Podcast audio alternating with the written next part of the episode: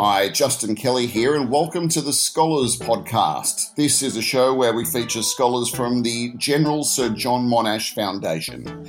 The best, the brightest, the boldest, the bravest across all fields of academia, business, science, humanities, and the arts. The John Monash Scholarships are postgraduate scholarships awarded to outstanding Australians with leadership potential who wish to study overseas. The John Monash Scholarships are amongst the most important postgraduate scholarships currently available in Australia. On today's episode of The Scholars, we talk with Dr. Sam Wills, an economist and hedge fund trader currently living in London. Sam talks about the economic earthquake of COVID 19 and how long it might take the economies of the world to recover. He also takes us through his early years of study, including going to school in Nauru, his life advice for school leavers, and the economics behind finding the perfect surf break. Stay tuned for the unmissable Dr. Sam Wills. Dr. Sam Wills, welcome to the program. Hi, Justin. Thanks. Uh, thanks for having me. It's a pleasure. You're joining us today from London, and we're in the midst of a global health lockdown. Tell me, what's life like in the UK at the moment? Um, well, I guess like everywhere, we've uh, we've been locked down for a couple of months now. Uh, the UK, unfortunately, was a little bit slow in getting its act together uh, in in imposing the lockdown, uh, which means that we are still uh, locked down, whereas many other countries are, are like Australia. Um, but I guess, you know, uh, we can be thankful that the, the health system hasn't been too overrun here. Um, they've got, they've quickly built quite a lot of extra capacity, which is good. Uh, people seem to have been paying attention to the lockdown laws. So, uh, particularly London, uh, I think the, the case count has dropped quite, quite a lot. And I guess on a personal sense, it's, um, it's been nice to spend a bit more time with, uh, at, at home. My, my partner and I, we moved into a new flat just before the lockdown happened. And so it's been a, good chance for us to to chill out and get used to the new uh, the new place. Have you actually been able to to go outside, or have you physically been uh, locked down in your in your home? Um, well, for a couple of uh, for a couple of months there, we were basically not leaving the house except to go shopping. Um, but more recently, they've sort of relaxed the restrictions a little bit, uh, and so we've been going out and doing a bit of cycling, um, getting a bit of sunshine. It's it's a beautiful time of year this in London, uh, so yeah, it's it's hard to stay stay locked down while the sun's shining. But yeah, it's it's been getting better. It's been getting better. Well, the British PM nearly died from COVID nineteen. How was that? Waking up and finding out that Boris Johnson was actually in intensive care and it was it was touch and go. Yeah, I mean, it brought it all pretty. it brought it all home how serious the, the whole problem is. Um, yeah, yeah, it's amazing to think that uh, that, that that could happen. I guess, yeah, we're all pretty glad that he um, he recovered because that meant that we could then start saying exactly what we thought about him uh, again while, while, he was ill. Everyone was everyone was really hoping he'd get better and you know worried about his health. But um, when he got better again, we could start speaking our mind, which uh, which is good. So, do you get a sense though that the UK more broadly is slowly returning to normal, or is it still very much a case of you are locked down, don't move, um, only really go out as necessary? No, it's slowly slowly getting better. I mean, people are out in the parks. London's great, and there, there are just so many parks. Oh, that's good. Yeah. And yeah, people are getting back out in the parks. You know, meeting with one other person from outside their household. Uh, so it's it's it's a bit better than it was. It's still very different to normal, of course. Um, and my impression is that it's going to be like this for, for months. Uh, so it's, it's really a, yeah, an unprecedented situation.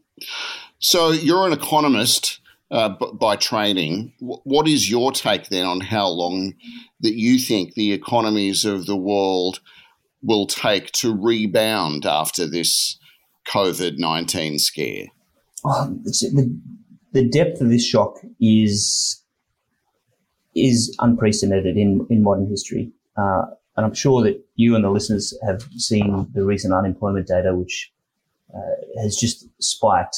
Uh, and, you know, it's, it, it, looks like the depth of the, the downturn will be deeper than the global financial crisis. uh, than the 2001 recession, um, basically anything post World War II. But what's interesting is how quick the bounce back is going to be. Uh, because typically in a recession, uh, what we talk about is uh, sort of negative animal spirits, where a bit of a funk descends on the economy, and people just aren't willing to go out and take a risk. Uh, they aren't willing to go out and sort of buy a new machine, thinking that there'll be sort of more demand down the line, and they'll be able to pay off the loan. Uh, and so people just sort of stop being optimistic and, and uh, investing in the future, and that then becomes self fulfilling because you know if you don't if you don't buy a new uh, sort of machine for your factory, the guy who's selling the machine doesn't have an income and he doesn't go get a haircut, and you know it, it cycles around the economy like that. That's how a typical recession works. But with with something like this, there is a chance that on the day that they say, look, a vaccine is is made, uh, and you can go back to work, uh, everyone can go back to work, and, and there's nothing to worry about. There is a, there is a chance that everyone's kind of you, you have a wave of optimism uh, a wave of positive animal spirits where people just can't wait to get back out into the into the economy and start going about their lives again. Um, because it could be kind of coordinated across the whole country all at once. So there there is a chance that the this is different to other sorts of recessions because of the um, the way that people will be sort of responding as as the economy gets back into action. So we really don't know, but there is a there is a chance that it, it could be terrible. But also there's a, a chance that we could if we all pull together, um, get back to normal pretty quickly. To that point, you only have to look at the Dow Jones last week, where I think it surged um, 900 points in a day off the back of news that there were positive results from one of the big pharma companies on the the hunt for a vaccine, and that was just um, the whiff of optimism, and it, it set the markets soaring. So I, I, think you're right. Everyone, everyone globally is looking for that that first sign of good news that a vaccine is close. And the other good thing, uh, and I guess this is particularly relevant for the equity markets, is that there's just been a, a, lot of fiscal stimulus and monetary stimulus all around the world. So you know, interest rates are as low as they've ever been. Um, the governments have been spending vast amounts of money, which is exactly what they should be doing in times like this, uh, keeping people connected to their jobs, uh, and uh, then quantitative easing as well as uh, sort of further props up equity markets. So all of this means that, you know, if there is this wave of optimism, then we might be able to get back to work uh, quicker than we would have otherwise. But as I say, it's it's very unknown. There is uh, you, have got to be prepared for a, a, pretty long, hard slog because it, it typically it does take quite a while for for labour markets to recover from a, from a massive shock like this. So, as a as a student of economics, no doubt you would have studied all of the various theories going back um, hundreds of years on how to react to um, whether it's a war or a depression, uh, a market changing event. How then have you seen it'd be fascinating, I imagine, you seeing this playing out, knowing that the levers that um, that government can can pull to try to react to something like this. That's it. Uh, you, you, can see the evidence of it. That each, you know, they say that um, uh, that seismologists get better in two ways: better models and more earthquakes. And it's kind of the same with economics. Uh, this is an economic earthquake, and we've learned from the previous economic earthquakes uh, and we seem to be getting better at, at the way that we manage them. The, the fiscal response around the world was really quick this time around. Uh, the, the speed with which governments re- responded is, is something to be um, pretty thankful for because it will make the size of this recession less deep than it would have other, otherwise. And the things that they're doing have built on sort of, as you say, uh, centuries of, of learning. So we know that uh, the fiscal stimulus works in times like this. You, you pick up uh, aggregate demand when the private sector is uh, is is not willing to spend. What they're doing in keeping people connected to their jobs is makes a lot of sense because once you start breaking these economic connections, it's very hard to get them back. And then also monetary policy. Monetary policy is typically the, the primary lever that you use to manage the business cycle. Um, they've done as much as they, as they can in, in this regard. And then they're also experimenting with new tools uh, which we'll we'll learn from and, and get more information about for, for the future. Things like um, directly lending to banks, um, buying up government debt through quantitative easing, um, directly controlling the yield curve, which is what the RBA is doing at the moment. Uh, these are, um, yeah, all make a lot of sense in theory, and so we're, we're, we're, getting to learn how they work in practice. And I mean, it'll mean that the uh, uh, the economics professional have have more sort of evidence to draw on when, when we face the next shock.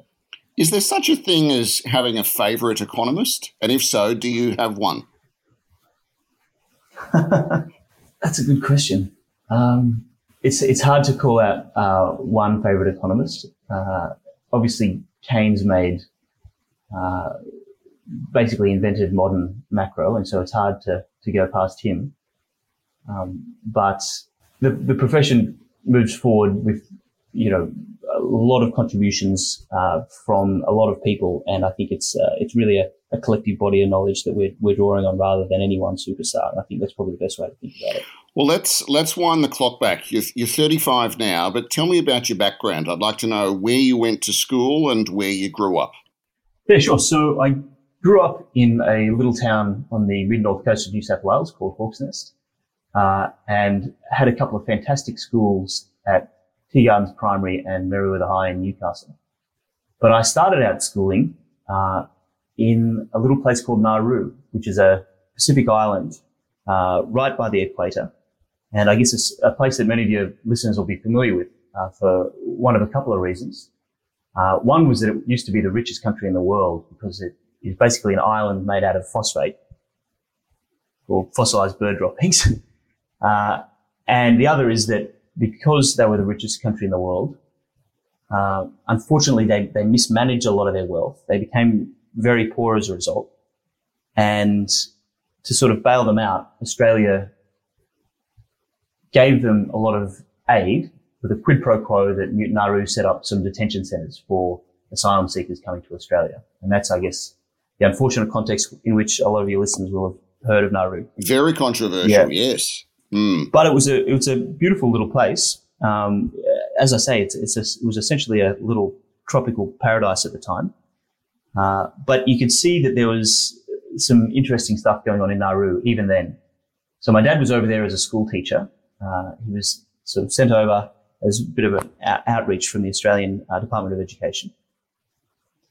And for two years we lived there and you could see the effects of the phosphate even then. So the center of the island was being mined out and it was essentially being turned into a donut with the, the, the, the center kind of uninhabitable, turning into a bit of a mm. moonscape with these phosphate pinnacles, uh, baking in the, in the equatorial sun. But the side effect of that was that the, uh, the Nauruan police chief at the time used to drive around in a yellow Lamborghini. And the Nauruans are big, big guys, right? And the police chief was one of the biggest on the island. Yeah. And he was so big that he couldn't fit behind the, the, the steering wheel of this Lamborghini. And so he'd sit in the passenger seat while his, his deputy drove him around. And bear in mind that Nauru is a tropical island, right? So there's one road. It's a circle. Yeah. It's about 20 kilometers long and there's not too far that the bad guys can go. So they all know each other. So the, the, the yellow Lamborghini was not really needed, but that's a bit of an example of, you know, how unfortunately Nauru's uh, resource wealth was mismanaged. And it was the kind of, it was the experience of Nauru and wanting that experience of mismanaging their resource wealth not to be followed by places like Australia that I ended up uh, choosing the research topic that I did during my PhD, which was basically looking into how countries, well, it was basically looking into how countries should manage their natural resource wealth. There's this idea of a, a resource curse, which is that uh, in some countries, if you discover oil or gold or other natural resources, it can be a great thing, but in many cases, you turn out to be worse off than you were to begin with. Uh, and that can be for a, a, few reasons. It can sort of drive up the exchange rate, um, squeezing out your manufacturing sector, and and the manufacturing sector in a country can be a, a really important thing because it's the sort of thing that um, draws in you know, educate or rewards an educated workforce, um, creates innovation, uh, all these other sort of benefits. And that kind of gets lost in resource rich countries. And then, of course, there's also the problems of, of corruption, uh, and, and graft. And, you know, there's a lot of money laying around from, from oil wealth. Uh, it's very easy for governments to get away with bad policies. because they can afford to more or less pay off their um, pay off their constituents to sort of keep them happy while while the graft goes on. Now, I'm going to presume when you're in school, you're a pretty good student. What what would your teachers say about you? um, yeah, I was a good student. Uh, I probably misbehaved a bit too much, uh, you know, as a as a as a teenager. Um, but I think uh, at the end of the day, uh, with a, sort of a, a good word from a, a, couple of teachers that I really respected uh, towards the middle of high school, who tapped me on the shoulder and said that I should uh, knuckle down and, and make the most of um, make the most of the opportunity. Uh, yeah, school ended up turning out pretty well. So, what would your advice be to say students who are in year 12? We were talking off air that my daughter's in year 12, uh, in their final year at, at school, about um, how to set up their lives or to, to plan for the future. What's your advice? It's a good question. It's very hard to plan for the future, I think. Uh, it's really hard to know what's going to what's going to happen in a few years' time. So it's important to stay flexible uh, and to be able to respond to opportunities as they come up. Uh, and so the best way to do that is to sit down and think about what you really like doing, what you're good at, and what you can do that makes a contribution to society. Because if you can find something at the confluence of those things, then that's a fantastic foundation for a career. Uh, and as long as you've got those sort of deep value questions correct, then it means that you can be flexible to respond to opportunities as they come up. I think that's that's probably a good way of going about it. So, what was your first degree, and what was it that interested you in that particular field? So, at school, so my first degree was in actuarial science at UNSW, uh, which I really enjoyed. Uh, the reason why I did it was because at school I enjoyed both humanities uh, and English and ancient history and those sort of things, as well as maths and physics and the more quantitative subjects. And I thought to myself, it's possible to maintain an enjoyment of the humanities without a university degree through reading and just sort of um, general sort of inquiry. It's a lot harder to do that with with quantitative subjects, STEM subjects. And so I decided to go down the STEM route. very glad that I did. Uh, and then from there, it was a question of uh, basically, I wanted to challenge myself. And so I, I, looked to find what the hardest subject I could in that sort of area. And it turned out that actuarial studies was up there. So, um, so that's what I, I, basically went for. And it also, it was the sort of stuff that I found interesting as well. Um, I was interested in business. I was interested in um, probability and, and sort of analyzing data and those sort of questions. And it seemed like actuarial studies was a great fit. So, so that's what I ended up doing. And uh, I think I was right on a couple of accounts. Um, it was bloody hard, but it also uh, was was great, and I think it, it gave me a great foundation uh, and a flexible foundation um, to sort of then build a career on afterwards. Now, I've got a note here saying you recently did a research paper on stratified periodic testing. What on earth is that?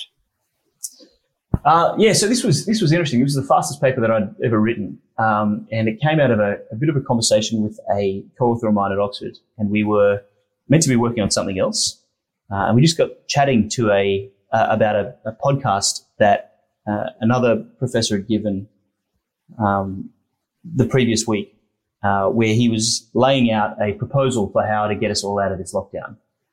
Uh, and so this, this speaker, uh, Paul Romer, who is a Nobel Prize winner in economics, he proposed that we should be testing 7% of the population every day, isolating the people who we find out are infected, uh, and then letting everyone else go about their business. And that should mean that, you know, the virus doesn't spread too quickly.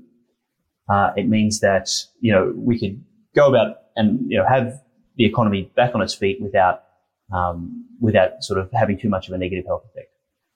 But we thought about it and we're like, just, those numbers don't really add up. And so we did a bit of a few back of the envelope calculations. We realized that you can't do this. It'd end up being about 20% of the population. um, if you were to, to, do this testing strategy, which we called universal random testing, because you're basically testing the entire universe of the, the people in the country at random. Uh, and so that, that proposal can't work. And so we thought, okay, what's a better way of going about doing this?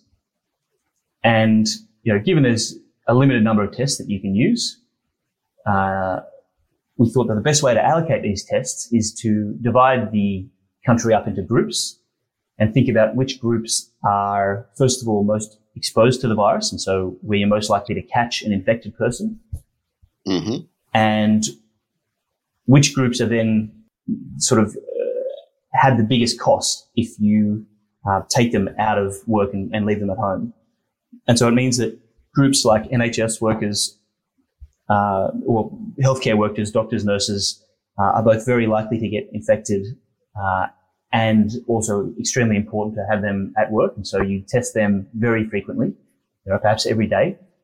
Uh, and then other groups you might uh, test a little bit less frequently, um, and you know have those who can work from home, working from home. So we basically tried to come up with a, a testing strategy that makes the the most of a finite set of resources that you have available, while getting the economy back to work uh, as much as possible. Um, and so we were able to s- sort of put that together. We've sent it off to a few policymakers in the UK and Australia, and we're hoping they might pick it up and uh, and use it in, in designing the way forward. Because at the moment they're just saying everyone who thinks they need a test, go and get tested, even if you've got minor symptoms. There doesn't appear to be any deep strategy behind it. Just get tested. Mm.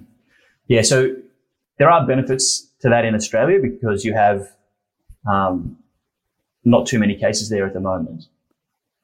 But it does leave open the possibility that there are asymptomatic characters, um, asymptomatic carriers walking around who have the virus but don't know it. And so mm. you kind of need uh, some sort of prompt to go to them and test them to make sure that you know they're not walking around and infecting people without being ill themselves. Uh, and so that was the whole idea behind this stratified periodic testing. If you're working in a job that exposes you to a lot of other people, perhaps you're a bus driver, uh, a delivery driver, uh, school teacher or a nurse, you should be getting tested more frequently than just whenever you feel sick. I'm very interested in another research paper that you worked on regarding the influence of a good quality surf break and its impact on an economy. Please tell me more. So this was great fun. I loved this paper. It was uh, yeah, one of the most fun that I uh, had writing. Uh, I wrote it with a colleague of mine, Tom McGregor at Oxford. And basically it came about because after I finished my PhD, I was completely burned out, knackered. And I was, it was going into November in the UK. I wanted to get out, get a bit of sunshine and, and get a bit of surf. And so I jumped on a flight down to Morocco, uh, where they've got some fantastic waves, uh, down in the south. And as we were flying in, uh, it was kind of dusk. We're flying in over the desert. It was completely dark uh, except for this one spot of light that was lit up like a Christmas tree. And I looked at it, I'm like, that has to be the place where we're going. Uh, and it just made me wonder, like, why are there so many lights here rather than anywhere else? Like, the only reason you'd go to this place is because it's got a great surf break. There's nothing else around. It's on the desert. And so it got me thinking that maybe these surf breaks do something. Maybe, you know, the, um, the old hippies who, who traveled around Morocco back in the 60s and 70s settled on this place found something they liked, and they kind of created a bit of a tour in, tourist industry around them. And it's meant that people can come uh, and and visit, whether you're a surfer or not, uh, to make the most of the um, the sort of the tourist infrastructure that's been built there. And so the way we went about testing this is we got hold of a bunch of satellite data, which covers the whole world at one square kilometer, one square kilometer resolution. And we did just that. We, we measured whether or not areas near good surf breaks have more light than areas that don't have a good surf break. Uh, and in this is an interesting study because it makes use of um, what we call in economics a natural experiment. So basically, the quality of a surf break is determined by all the stuff that's going on underneath the ocean, the sort of the rock structures and the, the shore formation, all that other sort of stuff. And so it's basically pretty randomly distributed up and down the coast that doesn't really have much to do with what, what is going on on the economy on the land. And so if it turns out that there's some relationship between these, the quality of these surf breaks which we measure using some online, um, like an online Wikipedia of surfing. If there's some relationship between the quality of these surf breaks and the economy, you can be pretty sure that it is a bit of a causal relation, uh, as opposed to just something random. Because the fact is that these these surf breaks have, in a sense, been randomly allocated uh, up and down the coast, and that's exactly what we find. We find we found that there was uh, a, a, strong relationship between the quality of surf breaks uh, and the economic activity. We found that it it improved uh, during periods when there were big swells, uh, which we measured using uh, the El Nino patterns uh, in the Pacific, and uh, and and so it kind of the the broader punchline was that the natural environment and natural amenities in particular can matter for economic economic growth. And this was a different result to, um, or in addition to the literature, because previously people had thought that the only way that the environment really contributes to the economy is through things like, you know, having fertile agricultural land, which you can directly exploit, or uh, having a river, which means it's easier to trade. With a surf break, the only contribution is that it's just a nice place to live. And so we are able to measure the niceness of the, the place. And we were able to find that, you know, being a nice place to live actually does attract people and give rise to uh, more economic activity, which is proxied by lights. I love it. So the next the next time I go to Byron Bay, I can thank you for that. well, that's exactly it. Byron Bay is a perfect example, I reckon. So, last question: What's your advice to people who are thinking they've got a degree, but they're thinking of studying again, perhaps a second or even a, a third degree? Do they do it, or do they just get on with with doing their job? I, I think it's a fantastic opportunity if you can make it work. It's um, it was, yeah, a life changing experience for me. Uh, it was wonderful being able to study abroad uh, and getting exposed to you know different cultures, both both the culture of the UK, but also the cultures of all the different people I was studying with. Uh, having those years early in your career to sit back and think uh, about deeper questions that you probably don't have the time or the space to think about while you're while you're busy at work is really valuable. And again, it, it means that you can be um, build up sort of adaptable skills that are mean that you can be flexible in the future. And so I think for all these reasons, graduate studies are a wonderful thing to do if you can um, find a way to make it work. Uh, it's a great privilege, of course, but if you can if you can figure out uh, a way to, to to find yourself doing it, then I'd absolutely encourage it. Dr. Sam Wills, it's been a pleasure talking with you today. Thank you so much for your time. Thank you, Justin. It's been uh, been a lot of fun.